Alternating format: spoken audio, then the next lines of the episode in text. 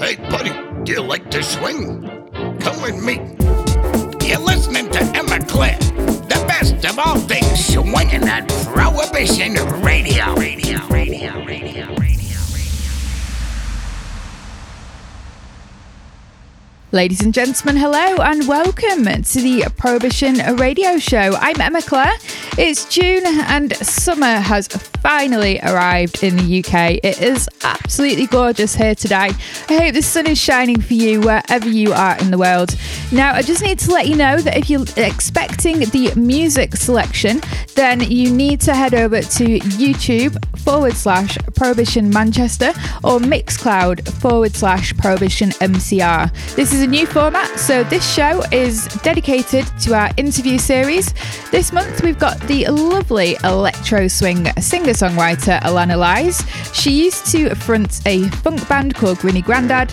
Since then, she's gone on to collaborate with artists all the way around the world, including Wolfgang Lohr, uh, Balduin, Varick Frost. The list goes on. She's got lots of exciting things to talk about. So I'm handing over now to Nanook, and that's all from me. So I hope you enjoy. Prohibition Radio. Manchester, England. Yes, swinging. Hello, mate. Yay! I can hear you. Thanks for taking the time to talk to us. Hi, thank you for having me. Very welcome. You're very welcome. So, starting from the top, for the listeners that aren't familiar with yourself, who are you? Where are you from? What do you do? Uh, yeah, so my name is Alanna Lyes, as I'm uh, known in the music world. Um, I actually come from the Isle of Man, uh, which is this tiny little place in the middle of the Irish Sea, if anyone's never heard of it.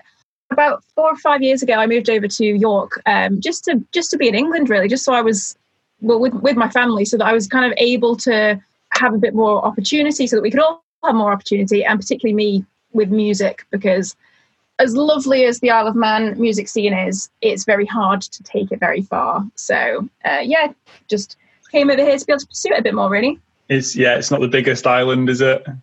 No, I think it's about there's about ninety thousand people, and you could go end to end in probably about forty minutes in the car. So it was a bit of a, bit of a strange thing when I came to England. I, I thought it was a massive deal when I went to Hull. It's going to be limited uh, opportunities on such a small island, so yeah, I can appreciate why you made the move. So, how did the Alanna Lyes project come about? When did that first start, and, and what sort of inspired you to get interested in music and you know start your journey into the music industry? Yeah, it was kind of, I mean, sort of by accident. I mean, I was obviously intending to be doing more with music, but as I said, coming from a really small island, it was like the goalposts are always just moving. Originally, I moved here just thinking, wouldn't it be amazing if I could sing every week and have people actually hear me? Like, I just thought that was it. I was just going to be going into a pub and that was going to be amazing. And then I kind of, I managed to get in touch with uh, Chris from Grinny Grandad. He was looking for a singer. I was like, oh my goodness, this is incredible. He's from York. So I got into the band. They, you know, they really liked the sound of my voice. That was another massive step up. I was suddenly being able to perform for thousands of people at festivals and events. And then within that, I kind of was able to meet a lot more people. And it's really just kind of grabbing every opportunity. Like, I would not be afraid to just go forward and embarrass myself and say, Oh, I love your work. Please, please, please, can I sing on your track? And I, I did that. And Balduin were the first ones who very kindly just took a chance and was like, Yeah, sure, go for it, have a sing. And um, and so then I did Dizzy, and that did really, really well. And I was kind of, they just sort of put my first name on it, they just put Alanna. And then it was when I got in touch with Duke Skellington, because I really liked some of his stuff, uh, that they wanted, um, well, he he did a track with me, and there was a, a label who wanted to put it on a compilation.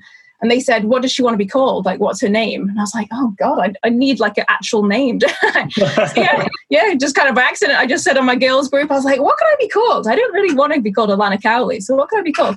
And yeah, Alanna Lyes. There you go. I don't There know you go. why, but it is. and that and that's how it started. That's how it started. You mentioned Grinny Grandad in there. Who are the members mm-hmm. and, and where are they from? If I listed every member that was ever in Grinny Grandad, we'd be probably here for about three hours.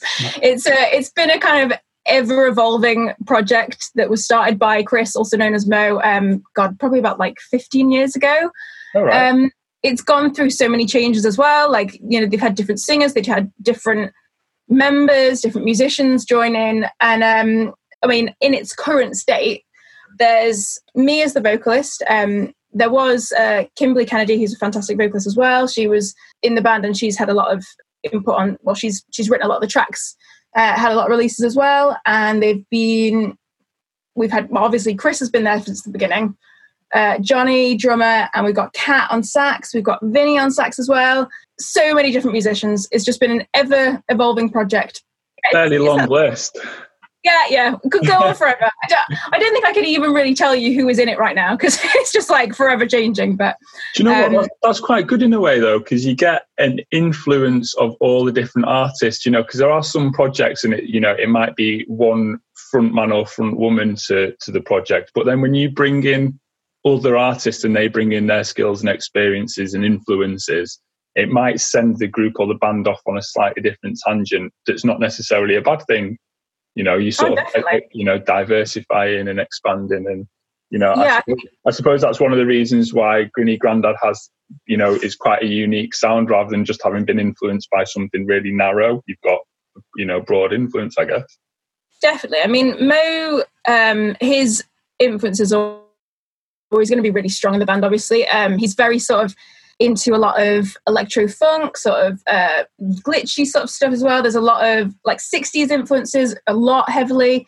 Uh, and that's always going to be really strong. But whenever they've brought in new musicians, whenever we've kind of had different vocalists, that's always had a really big part as well. If you sort of listen to the backlog, it goes for everything from really kind of poppy stuff, really sort of funky stuff. There's some really kind of more R and B sort of inspired things. Yeah. Uh, kind of rocky 60s stuff um, and then i was kind of more into the sort of swing side so i kind of brought a little bit of that in as well so yeah you can kind of look back and, and see where the vocalists or the musicians have changed because it has kind of had that influence which is yeah it's really good it's it's a really eclectic but fun kind of group of music so I like it. I like it.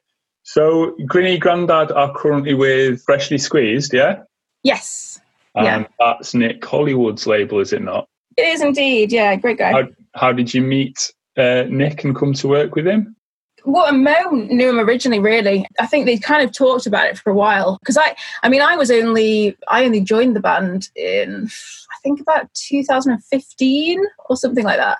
So it had been, you know, they they kind of been speaking for a while, I think, and tracks got finished off that Nick really liked. So, and then I remember me, uh, Chris, and Johnny went down to London, uh, well, near London, to meet with them and had a little chat and stuff. And yeah, just kind of went from there, really.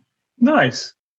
Am I correct in thinking that you teach music outside of you know your production, you know, and and an artist and singing career? Do you? I you, do. You, you teach full time. Yeah, I um so I've been teaching for about a year and a half with a incredible company called Rocksteady Music School who it's it's all very much inspire first teach second. That's the the sort of motto of the company that Nice. trying to inspire young children to just want to play music. The the barriers are down. Don't use sheet music at all. It's all like rock music pop music just fun. And they only employ people who are kind of professional musicians or um, some somebody who's going to be a role model to kids. And you know the, you can come into school because we go into primary schools uh, go into school on a monday morning and tell them all about the festival you've just been performing at and all these kids are like jaw drop and they just think it's amazing and it, it makes them want to do it. So yeah i've been um, been with that uh, teaching with them for about a year and a half and also singing to uh, students online um, and songwriting and stuff as well. So it's re- yeah it's really fun and it's really rewarding to to see the children sort of be inspired by that and and pick up all these things and they're so talented. Like children have they're like sponges. They Yeah. they are so capable of so much. And to be honest like the kids i've taught they pick up things 10 times quicker than i ever would. Um, because i think when you're a child you just do you just pick up things and you're not afraid. You're not sort of there's no end game. I think now when i'm learning things i'm always kind of trying to do it for a purpose. It's like when you're a kid it's just it's just fun you know there's no there's no boundaries there's no reason for it It's just just to have fun. So yeah, it's nice to kind of go back to that sometimes and just remember that it is fun to make music. once once you've been working within the music industry for however long, you you almost have every project's got a, a preconceived outcome that you want. You know. Yeah. Whether it's going to be like, oh, I'm writing this track because it's going to go on my EP, or I'm writing this track because I'm hoping such and such a vocalist will will sing mm. on top of it, or you know, there's always something. But those kids, you know, below a certain age, or you know, people that haven't worked within the music industry, there's no preconceptions, or they're not jaded. They're just doing it, like you say, because it's fun. It's almost like more artistic in a certain sense because they just want to do it for the sake of doing it. I find that yeah. quite inspiring. Yeah, definitely. And um, and to be honest, I think I think a lot of me working with the kids the past couple of years has inspired me and to just kind of think about myself a bit more and it's like go back to having fun and doing it because I want to enjoy it at the time. Nice. You recently posted a cover of uh, Imelda May's Big Bad Handsome Man. Mm, she's fantastic. Yeah, I, I you, love Imelda May. You were playing piano in that, weren't you? I was, yeah. And is is that something that you've always done? You know, do you play any other instruments? Do you find sort of influence from? Yeah, I mean, I I come from a really musical family. My my dad plays everything, and a lot of my family are very musical as well. And we were all, you know, every house we would always have because my dad loved to record. He would have a recording studio, and he would bring artists in, and he would record them, and he was the direct well he is the director um, of an art center so he was always bringing bands over and like we were just surrounded by it just surrounded by musicians all the time and um, and so I kind of tried a lot of instruments and to be honest I think I was just really lazy. I wasn't I could never keep it up. I you know the practice I'd probably get to grade one of every single instrument in the world and just give it up um, which I definitely don't recommend. Uh, not good it wasn't good. Um, and but to be honest it, it made me discover singing more because uh, I got kind of into musical theatre and I loved singing and I loved dancing and then when I was a bit older, I kind of realized that, you know, I did kind of need to be able to accompany myself a little bit better because I, you know, I wasn't great at any instrument. And so I'd always kind of kept the piano going because it was something that I was always better at out of the instruments. Mm and then I just picked it up again and I started taking uh, jazz piano lessons, which was probably a terrible idea because it's really hard, um, and I, uh, especially as I didn't really have a very solid grounding. Um, but it, it really pushed me because my teacher would not let me do any chord unless it had like a ninth or a sharp eleven or whatever, and so it really pushed knowledge and theory of music and and got me into more the jazz side. But yeah, I do. Um, I also play a bit of drums, guitar. That's what I teach with Rocksteady: drums, guitar, vocals and piano, well, keyboard and bass guitar as well. But I wouldn't I wouldn't say that I would ever play in a band in anything other than vocals or piano. That, that might be an interesting side project to see at some point. Yeah, I mean, the one man band, one woman band, sorry. now, ordinarily, I'd ask at some point what your main musical influences were, but to be honest, it sounds more interesting to talk about your dad for a second there. Do you feel that, like, having that scenario as you were growing up and having a musical parent was as bigger influence as perhaps some people find, you know, being exposed to music early. And lots of musicians I speak to maybe have got memories of dad chucking a record on and that inspired them, yeah. like early Motown or whatever. Do you feel your dad was as much of a big inspiration? Definitely. I mean, um, he, in all ways, my dad's been my absolute hero, and he'll he'll be crying when he hears that. I'd be so proud. Uh, no, um, no, he's like. There's always been music around. Like my mum is really musical as well. Um, my all my brothers and sisters are. Yeah, we, we were all really musical. My dad, particularly, though, he was always in bands. He would always take us to festivals, whether it was because he was playing or just because they wanted to go on a family holiday where they thought we might all go and enjoy it because we're quite far apart in age. Like I was younger and I had, you know, older teenage siblings. So they, they found that music festivals were a really great place to take all the kids. And um and so yeah, we just grew up with it and we would um like my dad used to play at Brittany, um, Lorient Festival, and it still does sometimes. And so like that's massive and that's like such an experience for a child. Yeah. Um, and so yeah just being surrounded by that all the time and i'd have you know there would be musicians that would come in and they'd just sort of you know they'd just sit down and chat to me like some ridiculous things like I was 13 and Robert Plant was just in my house, just, you know, having a beer. And then, and like, we'd have one of my dad's really, really close friends, Christine Collister. She was so lovely and she's really really talented and she said i remember we sat down for dinner and she was talking to me and i was thinking i was probably about 17 and at this point i could not write music at all. I i loved singing but i every time i tried it just sounded awful. And she said well don't give up because if you are serious about this you have to write original stuff.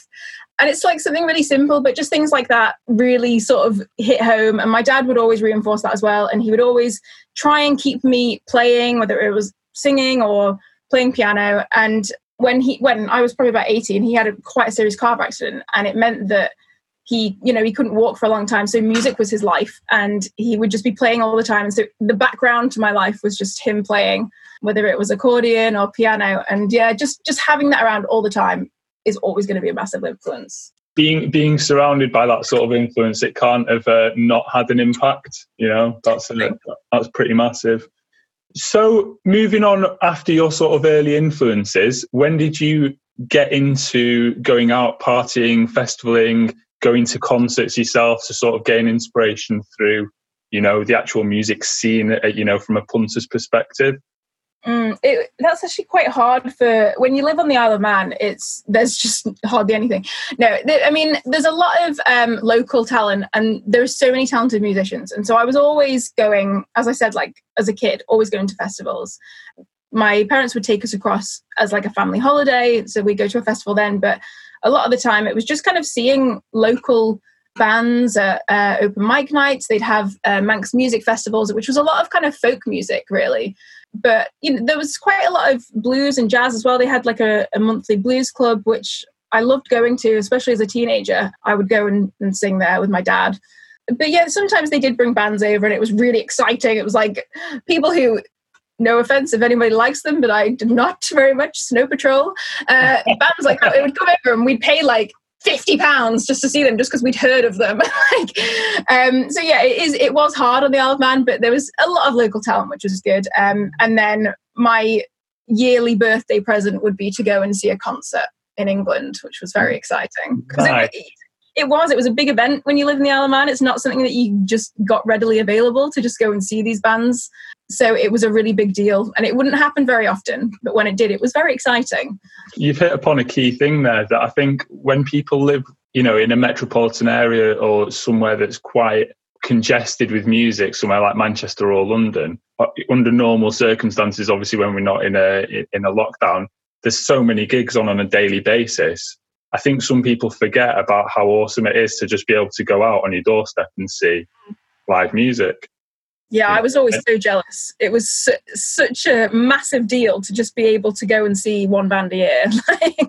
yeah, I can imagine. I can imagine. So, obviously, I've just touched on a, a, topic there which I'd like to sort of discuss. We're in a quarantine situation currently with the, with the pandemic that's occurring. And that's sadly, obviously, had a huge impact on festivals and gigs. From all perspectives, you know, we, we've all had bookings cancelled from an artist perspective, and then there's obviously gigs and concerts and whatnot that we might have wanted to go to as well. How are you filling your time through this summer? Whereas ordinarily, you know, in the past you've played a, a fairly stacked festival calendar. What are you doing this summer? Yeah, it was actually going to be the busiest summer ever, and um, I think it was as soon as I kind of found out about the the possibility of lockdown and whatever quite quickly in my mind i just accepted that nothing was going to happen and hopefully that's not true but it's best to try and switch to the mindset that nothing's going to happen and anything else is a bonus so I've actually dealt with it quite well, considering it was so many things was, was supposed to be happening. But yeah, just kind of actually really enjoying having the time to focus on my own music. I don't think I would have really sat down at a piano and just written as much as I have uh, if if I you know was had so many other busy things to do and was at work and whatever. But also, just, you know, I've got an eight year old. That's pretty much taking up my entire day.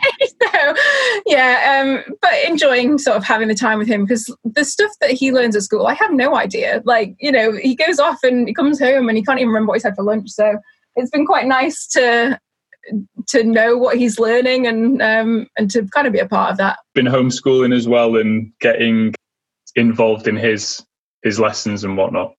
Oh yeah, I am going to be the parent that every other parent hates. Like You know, I've been very committed to this homeschooling. yeah, I think my son is um he's wonderful, but if if he thought there was an even a chance that he didn't have to do it, he wouldn't do anything. So I have been very, very strict. Good on you. So I've just been having a quick browse before we before we spoke or before we jumped on this call, and I was having a look at your Spotify. You're pretty mm-hmm. active on Spotify. You get like twenty thousand plus listens a month, which is awesome. And you've just started yeah. your Alanna jukebox, haven't you? Yeah, I that was really just because um yeah, previously it was like hundreds, but you know, Wolfgang Lohr, he's an absolute gem. I would never ever say anything but amazing things about him. And um he he did something that really I don't think I've ever seen when he released a couple of tracks. I think it was it was just the the Rifkin ones that um, me and Rifkin worked on together. He listed me as an and rather than a featuring, and and I've seen that he's done that with obviously with the producer's permission for a couple of vocalists, and I think that's like a really massive thing to recognize the vocalist as such a massive part of the songwriting and to, to list them yeah not as featuring is, is huge. And it means that we're then listed and uh, linked to through the track so people can directly go to our spotify uh, which is yeah massive and obviously had a massive impact because it's gone from about uh, i don't know like 400 to yeah 2000 uh, 20000 so yeah really like honestly I, i'm really grateful to him for that and i think i think that it's wonderful and in a lot of ways quite right you know vocalists do put a lot in and i think probably more than some people realize like obviously i can't even fathom the work that producers put in. But also you know vocalists put a lot as well and we work really hard and kind of give give away stories that are really quite personal. So yeah i think it, i think it's wonderful that he's sort of helped vocalists out as well. I think that recognition is you know that he's given through that act is is for me personally that would be just as important as the the hits you know on spotify. So obviously it's nice to know people are listening to your stuff and you're getting that exposure as an artist. What you want is for people to listen. But mm. you know for, to have someone who's as big in the industry as as wolfgang is to to recognize you as a mutual artist as a producer that's got to be quite nice eh yeah it's it's really nice. And um you know and he's such a nice guy and such a talented producer as well um that yeah it's i i'm very fond of him. He's very uh, an, an incredible guy really. That, that, that's awesome. And i think um that leads quite nicely onto a topic that might be contentious for some but i'd hoped to to, to discuss. And that's mm-hmm. the attitudes towards female artists in the industry. Now as a DJ, producer, promoter, etc., myself, one bugbear that I've always had is what I call sort of like token feminism, which is mm-hmm. when, yeah. when, you when you see people do like all female lineups at club nights mm-hmm. and things like that, and it's just to make a feature of the fact that well we can get six female DJs on a lineup, not yeah. actually not actually booking them for their artistic merit. Yeah, I think ultimately i mean you know i can't speak for all women but certainly i would always want to be there for value not yeah not for being token. And also like some people can kind of you know they think oh well, i'll put on one female night and then that's kind of you know my work done and i don't have to worry about it anymore. It's like no well no it should be a constant thing. It should be constant. You should be always looking for the best djs whether they're male female whatever or they're the best artists the best vocalists. And yeah we should be trying to you know support female artists more because it is really hard. And particularly producers there's it's so male dominated but in you know all areas of music really. And so the you know the more we can support them the better. But at the same time nobody wants to feel like that token person. You know you want to be there for the hard work that you're doing. And booked on booked on your own merit you know? Exactly. No i think it's it's really important. You're there because you work hard for it, whether you're male or female. 100% agree 100% agree. And do you think that that's an attitude that's gradually changing within the industry? And do you think we're on the right track or do you think there's more that we can be doing as right the way from punters to artists to you know promoters to producers? Do you think there's more that we can be doing collectively to be ensuring that artists are booked on their merit rather than on their you know, gender or sexuality or how they look or, you know, anything sort of more superficial like that? I think there's always more that we can do. I think, you know, it, it just has to be a constant kind of evolution and always, as long as people are always striving to, to, you know, be better and try harder. And I don't think we should ever be complacent. We should never just kind of give up and think, yeah, yeah, that'll do, that's fine. Uh, you know, as I said, you know, just because you put on a female night, it doesn't mean that you're done. Like, you know, keep hundred percent agree. Should always keep going and always keep trying harder. I think if you do, if you do look at a, a list of DJs, producers, artists, it is really male dominated, and um, hopefully, you know, it is getting better. There are more females rising through, more female producers, more female artists, and yeah, and I think, as I said, like things like recognizing vocalists because you know, as a as an equal part is is really in, incredible and very very commendable. I like that. I like that. So, as a female artist, I mean, because you you looking at the music industry from a few different angles. Obviously, as a music teacher, as a vocalist, as a producer in your own right. Obviously, you've got solo work coming coming up. What challenges have you faced that seem to be across the board, regardless of what angle you come in at the industry? I think that personally, I've always felt, to be honest, I've probably my own biggest challenge. I think I've always n- not seen myself as as valid as a lot of others. I think as a as a female, when you know when you go and perform in a band, I always get kind of snidey comments from so you know some people are lovely some people not so much. And um, you get some pretty yeah you get some pretty pretty inappropriate comments as the vocalist you always kind of assumed that you don't know anything other than how to open your mouth. And uh, and so yeah you kind of everyone else gets left to it and then you know you get some pretty condescending offers to you know help change the mic stand height and things. It's like yeah i can i can, I can manage things um, but yeah, so I think it's really there is unfortunately still some kind of stereotypes. I think that's probably the the biggest thing. But also from that, I've always kind of felt like I wasn't as you know if i wasn't as technical then i wasn't as worthy in the music industry and things like that and i again been really nice to kind of just take a step back and just sit at a piano and and seeing the the merit of your own work that you know just because you're not doing something that others are doing. It doesn't make it any less and less valid. So yeah, so sometimes I think I can be my own worst enemy with it. I think we can, I think we can all be our own worst enemy. Like yeah. really answer your question there, didn't I? I was kind of more just talking about things. Uh, no, it was it, it, was a, it was a perfectly valid answer, perfectly valid. And I think you hit on a key word for me, which is that sort of stereotypes. You know, regardless of whether it's a, a, gender stereotype or a lead singer stereotype, as you just mentioned there, you know, assuming that the only thing you know how to do is, is sing. That's a that's a sort of bugbear of mine. You know, it's, it's basically the epitome of judging a book by its cover, isn't it?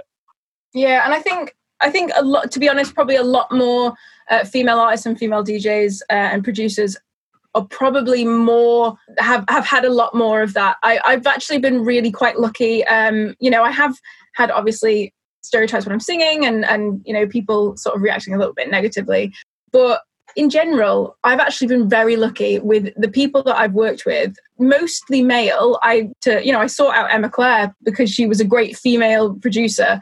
You know, I really loved the work that she was doing, and it's I think it is important to be supporting female artists. But I am really lucky that the you know everyone male and female that i've worked with has been really lovely and that's never really been an issue. So yeah i think i've personally been very lucky but i'm sure that a lot of female artists have struggled probably a lot more than i have.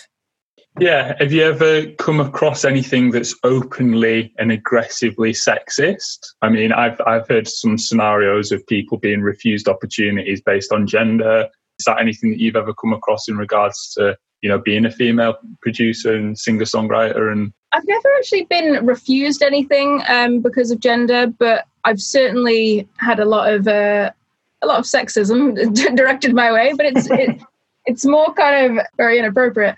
But it does it it really does push you on though. I mean, you know, it's never going to be a positive, but I think it you really have to try and turn it into something else and learn from it. And um, you know, I mean, not just in the music industry, in just life, I, as have so many, have experienced a lot of negative feedback and energy from people because of my gender. And it took, you know, I, I always kind of grew up with that mindset. You know, I just would accept it and would feel that way about myself as well. And it took me a really, really long time to to accept that that wasn't okay. And a lot of the music that I'm doing now is really is really quite strongly influenced by that. Those sorts of scenarios whereby you know perhaps people have said something inappropriate, or I find that over a period of time, and this is something I've witnessed with you know lots of friends within the industry, over a period of time, comments like that can have quite an insidious effect or impact on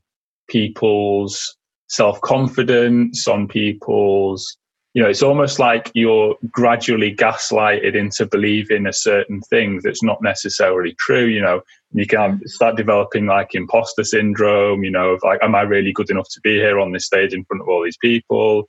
And I think that's mm-hmm. something that younger artists aren't always aware of is like the impact that, you know, it is a tough industry, isn't it? It is. It's really tough. And like everything you said, absolutely true. This time is like, you know, being in lockdown, you do kind of uh, look back and consider a lot of things. And I think a lot of people are kind of reflecting on a lot of things. And I particularly, you know, I'm not afraid to talk about now that, you know, I had a really pretty tough time. I had to have a lot of therapy because through years and years of feeling that way and feeling like partly that I wasn't good enough, that I was never going to be as good as other people, that I, as a female, didn't really have a voice. It didn't really. It took a long time to to see that that's not true at all. And if I could say anything to, I mean, any artist, but particularly the sort of emerging female artists, is that try and figure that out sooner. like, uh, you know, nobody is ever gonna have any control over you. You're the only person that can control yourself. Just yeah, just try try and see that that's not you. That's how other people may view you and you can't do anything about that and that's a horrible thing but you can do something about how you feel about yourself. That's that's really good advice and i think that for me having an opportunity to talk about this is great and one thing that i'd probably add to that from my own experience within the music scene is it's important to be aware that that's a thing first and foremost before you before you start maybe coming to the scenario whereby you can deal with it and whether it's through therapy or just even talking to friends about it young artists who are perhaps a little bit like you say emergent but they might be naive of the wider scene and the implications of it as a whole they might not be aware that that sort of emotional state and the emotional stresses artists can go through is a thing and mm. you know and being being aware of it in my opinion is the first step you know to to then being able to grow yourself and become more self-aware and to be you know develop as an artist because i think that can influence you massively, you know, going through those scenarios. And on your Facebook page, you've posted pictures and you mentioned your photo shoots that you've done, like wearing glitter and whatnot. But uh, there's also been times like your Imelda May cover, which is just you sat in your glasses, not overly done up, just being you naturally. Do you think it's important to show sort of both sides of, of your personality or multiple sides of your personality rather? Yeah, I think I think from a personal point of view, it's nice um, for people to see that you are human. like you know, it, I think you can you can try. Sometimes you put on a bit of a persona, and particularly like like with the sort of Alanna Lyes thing, it's very much a sultry, like very like towards that sultry feel. But at the same time, I don't want people to think that that's like who I am because I'm actually a big dork and like there's, there's more I, to you than that. There's more to yeah. you than glitter and glam shots yeah like uh, completely. I i was not girly. Like i the reason i had to be done up by a makeup artist is because if i did it myself i'd look like a, a monster. I think it's really important in general like that people don't see the standard as you know this as done up and you know in fancy clothes and whatever and with your hair perfectly in place and whatever. Like it should be that you can look however you want and it's fine. Like I'm lucky enough to be married to someone who will, you know, tell me that I'm beautiful, whether I look like, in my opinion, a monster or not. um, and and I think that that's how the world should view everybody. That you know, it doesn't matter. I I can be one to talk because you know I do I take off my glasses and I put on contacts and I put on fancy makeup and whatever when I'm doing a photo shoot because it's how I sort of see that I look my best I guess but yeah it, it should it shouldn't be that way I I should feel comfortable to go out in sweats and, and uh, glasses and whatever but I think you know it, it, I'm certainly getting more confident and comfortable in that and I hope that, uh, that generally the world is getting more comfortable and accepting of of any visual. I've I've got full respect for that. From on a personal note, I've got I've got full respect for that. You're not feeling like like I just used that Imelda May cover as a, as an example because that was the most recent one that I saw. I've mm. got full respect for people that can just put themselves out on social media and not constantly feel the need to be done up and say, look, yeah, of course, I'm going to have my hair done. Of course, I'm going to have a bit of makeup. Of course, I might pick a new outfit if I'm on stage. If I'm going to be mm. doing a, a, photo shoot for some album artwork or something. But I think new artists to the industry need to perhaps appreciate, and, and your examples earlier are perfect, that there is more to to life. Sometimes social media can drag people into thinking that life is one big photo shoot. Yeah, and it's just and, and it's just not the case. Yeah. I think it's really important for sort of more well known artists as well to kind of push that because that's who people are looking to. And if they just see perfectly Photoshop people, then they, they're always going to, you know, hold that as their standard, what they're striving towards. And, and again, like for the sort of male female thing, like if men see that all the time or women or whatever, they're always going to see that as, as what beautiful is or what should what people should look like and and we should be trying to put out more images of every size, color, whatever, you know, the, everything yeah. is beautiful. Yeah, um, 100%. And I think that it's important as well. I mean, from my perspective, the example that always stands out the most is, you know, you get sort of stereotypes of image. So, like DJ promo shots within the techno scene, it's always like black and white, moody looking, you know, photo shoots within the electro swing scene, there's always like an element of vintage or, you know, like a headdress mm. or something. And it's like you can enjoy that music without fitting into that pigeonhole. Yeah, definitely. Like, I, I think nobody should ever try and be pigeonholed by anything. Uh, as we said earlier, whether it's the kind of music you're doing, whether it's um, you know how you look or whatever. Like I went to the last photo shoot I did. Uh, the photographer was uh, he made he made a joke and he said like because I was kind of laughing and smiling. He was like, "Aren't models supposed to be just looking miserable and pouting?" Like, "I am not a model. Okay, I will look how I want." perfect, perfect. So we're going to just quickly change angle here, and we're going to have a few questions from some of our fans. We've got one from Mr. Francis Alford, who's a regular at our parties, quite often comments on social media as well. He's asked how did you find playing at Beat Herder Festival with Grinny Grandad and any stories to tell there?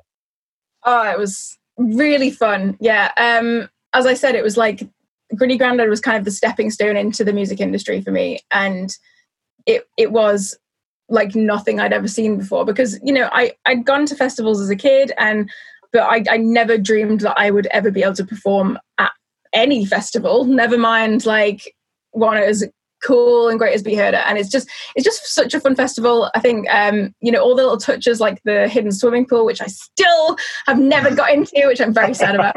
Uh, i know I don't think it, it exists. No i've seen i've seen so many pictures i know where it is like as far as they're, all, they're all staged beforehand oh, oh, that's really upset me then. no, but, um, so yeah, it's just like it's such a good festival and it's so much fun. And um, yeah, being able to perform on on the main stage particularly was was so much fun and just like having because like we we've gone through a lot of different uh, lineups as I said, and it was really fun when there was loads of us. There was about seven of us in our biggest lineup. Um, so really filling the stage. But then even when there was only three of us, uh, it was really fun to just have the space to just jump around and run around and and see everyone's faces out on, in the in the fields, just having fun. Yeah, it was an incredible experience. Experiences, I should say. Um, Fantastic. Fantastic. one we're really going to miss this year. It's a shame, obviously, the festival scene's been impacted, but you know, hopefully that won't have been your last opportunity to play Beat Herder. I'm sure they'll have you back at some point. Yeah, they they've uh, they've always been really supportive of Grinny Grandad. Very, very, very fun festival. Oh, I the the only story I can think of actually is um, I I think it was was it last year. I think it was last year or the year before. We were playing on the Sunday, so I was thinking, oh great, I've got ages uh, shoved my face into a big bucket of aloe vera gel and then shoved my face into the next big bucket of glitter and then had to do the rest of the weekend like that. good skills, good skills. We've got a quick question from David McLean that's just come in. I've got a suspicion you've answered this earlier talking about your father a little bit, but um, let's slant it a little bit. He asks who are your main influences. So I guess um, let's have a talk about your main musical influences. Give us your top three. Okay, well, firstly, David McLean, you are one of my influences. That is my dada. Oh, yeah. it's my dad. Honestly, no, my number one fan. Um, yeah, no, uh, biggest, okay, top three influences. Uh, the different oh, surname threw me there. Yeah, yeah, I'm. That was my maiden name. ah, there we go. really weird actually, because my dad owned a pharmacy called Cowley Pharmacy, and then I happened to marry a Cowley, so it was. Wow. I know it was weird. That's the old man. Everyone just knows each other. Um, yeah. Okay. Uh, top top three influences. Um. Well, I I would have to say Billie Holiday because, like, when I heard her saying it, just basically changed my life. To be honest, I had never really fully got into kind of jazz, blues, swing, any anything like that um, until quite a lot later in my teen years because I'd I will hold my hands up and say that I was very pop influenced. I loved just like EDM and would love show music as well. um, changed quite a lot. Um, but yeah, and then I kind of got into that more uh, with my dad. My dad introduced me to Billie Holiday, and I heard it, and I was like, "How have I never heard this angel?" Absolutely yeah. awesome voice. But I can't help every time I hear the name think of that scene in the film Clueless. Have you seen it? Yeah, oh, I love the film Clueless. and he goes, "I'm gonna, I'm gonna put some B- Billie Holiday. Do you, do you mind?" And uh, and she goes, "Yeah, yeah, no, I, uh, I love him." Go on, influence number two. Um, oh, okay. Um, it's really hard because I think I'm constantly just listening to new artists I'm like, oh, they're my hero now. Um, whereas, you know, five minutes ago it was someone else. Uh, I, for the kind of sort of sultry R&B vibe, I would have to say The Weeknd. I love him. I think like, I think his his work is incredible, and actually, as much as some of it, yeah, it is kind of again that sort of female stereotype. Some of it is actually quite quite vulnerable. Like the um one of the songs is, is really like quite a desperate song and, and it's kind of flipped it the other way around. Like it's he's very much in the vulnerable position and there's this woman who could quite easily drop him and and he's just so desperate for her that he would just take one more night. He doesn't even care if she doesn't love him anymore just he's just so desperate to just be with her one more time and it's like it's really sad and tragic but very vulnerable song and yeah i just I, I just really like that sort of sultry dark r&b feel as well. So yeah i would say him and hopefully we're going to be out of lockdown because i'm supposed to be seeing him in october. Fingers crossed yeah. Go on third and final one. Uh, oh, um i think i would have to say oh can i combine two?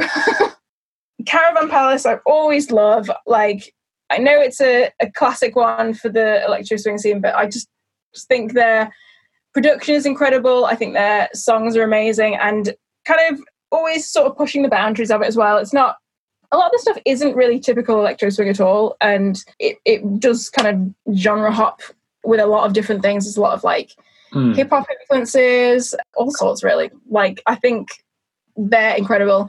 Um, and also, I love uh, the Dutty Moonshine Big Band. I think when I heard them, it kind of blew my mind as well with the um, the Most Wanted album. And I saw their latest tour just before the lockdown came in in Manchester, and they were just unbelievable. And all the new stuff is cracking as well. So yeah, I I love them again really pushing boundaries and I love sort of like really dirty bass music and like more sort of grime influenced stuff and I, I, I particularly love the the Tommy and Loretta song. Like it's it, to be honest, it's probably not my my like standout track from the album when I heard it. I loved it, but there was other tracks that I thought, oh, that's my favorite. But it's such a kind of cinematic song, and I think it's it is quite a different side to to a lot of their tracks. Again, quite a sort of sultry but really quite tragic song, and with with a massive backstory. So yeah, I really like really like that as well. I've been been lucky enough to support um, the Dutty Moonshine Big Band a couple of times, and I think for anyone who's listening that hasn't seen their live show, as soon as you get an opportunity to, you, you need to because it's fantastic energy, and you know it's yeah, it's definitely worth seeing and, and listening. The next best thing, obviously, with the live shows not currently happening, get their album. Yeah, definitely. Quick fire round. We've got a couple of questions here. No thinking. Wine, beer, or spirits? Oh, wine, rosé. I'm only a. I drink nothing else. Well, you've answered second one there, which is which one? rosé, rosé, rosé or cocktails. That's actually yeah. What's your musical guilty pleasure? Ah, um, show music. I still love it. I would happily go and watch Wicked for like the fourth time. there we go. There we go. Three things that you'd never go to a gig without. Um, I would never go to a gig without, I guess, some heels because I'm really short and I would never see it. um, contacts because my glasses would just slip off because I get too sweaty. And oh, it's a really tough question. There you go. It's, there's I, you, I you can only have to name two if you want. I think I get quite uh, quite minimalist to a gig. I try try not to have too much on me because I want to be able to like jump around and go a bit mental. I like that. Just to wrap up now, I mean, you've done a bunch of releases. I mean, I was having a look through the discography, and I'm sure there's going to be names here that I've missed. So if any of those people are listening, please don't take offense. But you've done stuff with Riff Kitten, you've done stuff with Wolfgang Lohr, Barrick Frost, Prohibition leading lady Emma Clair, dozens of artists that you've worked with in one capacity or another, of course, Grinny Grandad in, in all its incarnations and, and whatnot. What's next for you as an artist? Can we expect more collaborations? Have you got stuff of your own that you're brewing? When can we expect that? I'm never going to stop collaborating with other artists because whether I'm doing my own stuff or not, it's always well firstly it's really fun and it's really nice to just be like bouncing off other ideas and and particularly you know if, if a producer always already sort of has like the skeleton of a track ready um you can kind of sort of think oh that's really cool and like get a bit of ideas and then maybe you say like oh but what if you just arrange it in this way or what if you add this there or whatever uh, and it's really fun and also i have learned so much from working with other incredible producers that I would never have learned if I was just sat in a bedroom like trying to do it myself.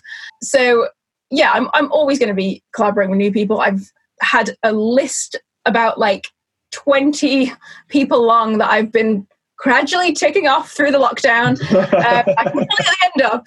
Um, so yeah, so there's, yeah, there'll be plenty more um, coming out soon over the course of the year. And um, yeah, I'm working on my own music as well as as I sort of said. It's kind of the fun that I'm I'm just just enjoying making it and like.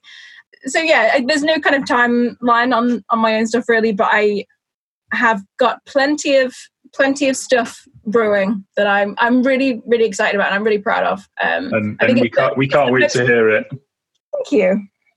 So, is there anybody out of those list of people I just sort of mentioned, people that you've collaborated with and whatnot? Anyone who sort of you want to give a quick shout out to that you're going to be working with over the next few months? Oh well, Riff Kitten, we've done some more stuff together. A few of his tracks that I've put vocals onto which should be out this year. Uh, and he's al- he's also been helping me produce some of my own stuff as well.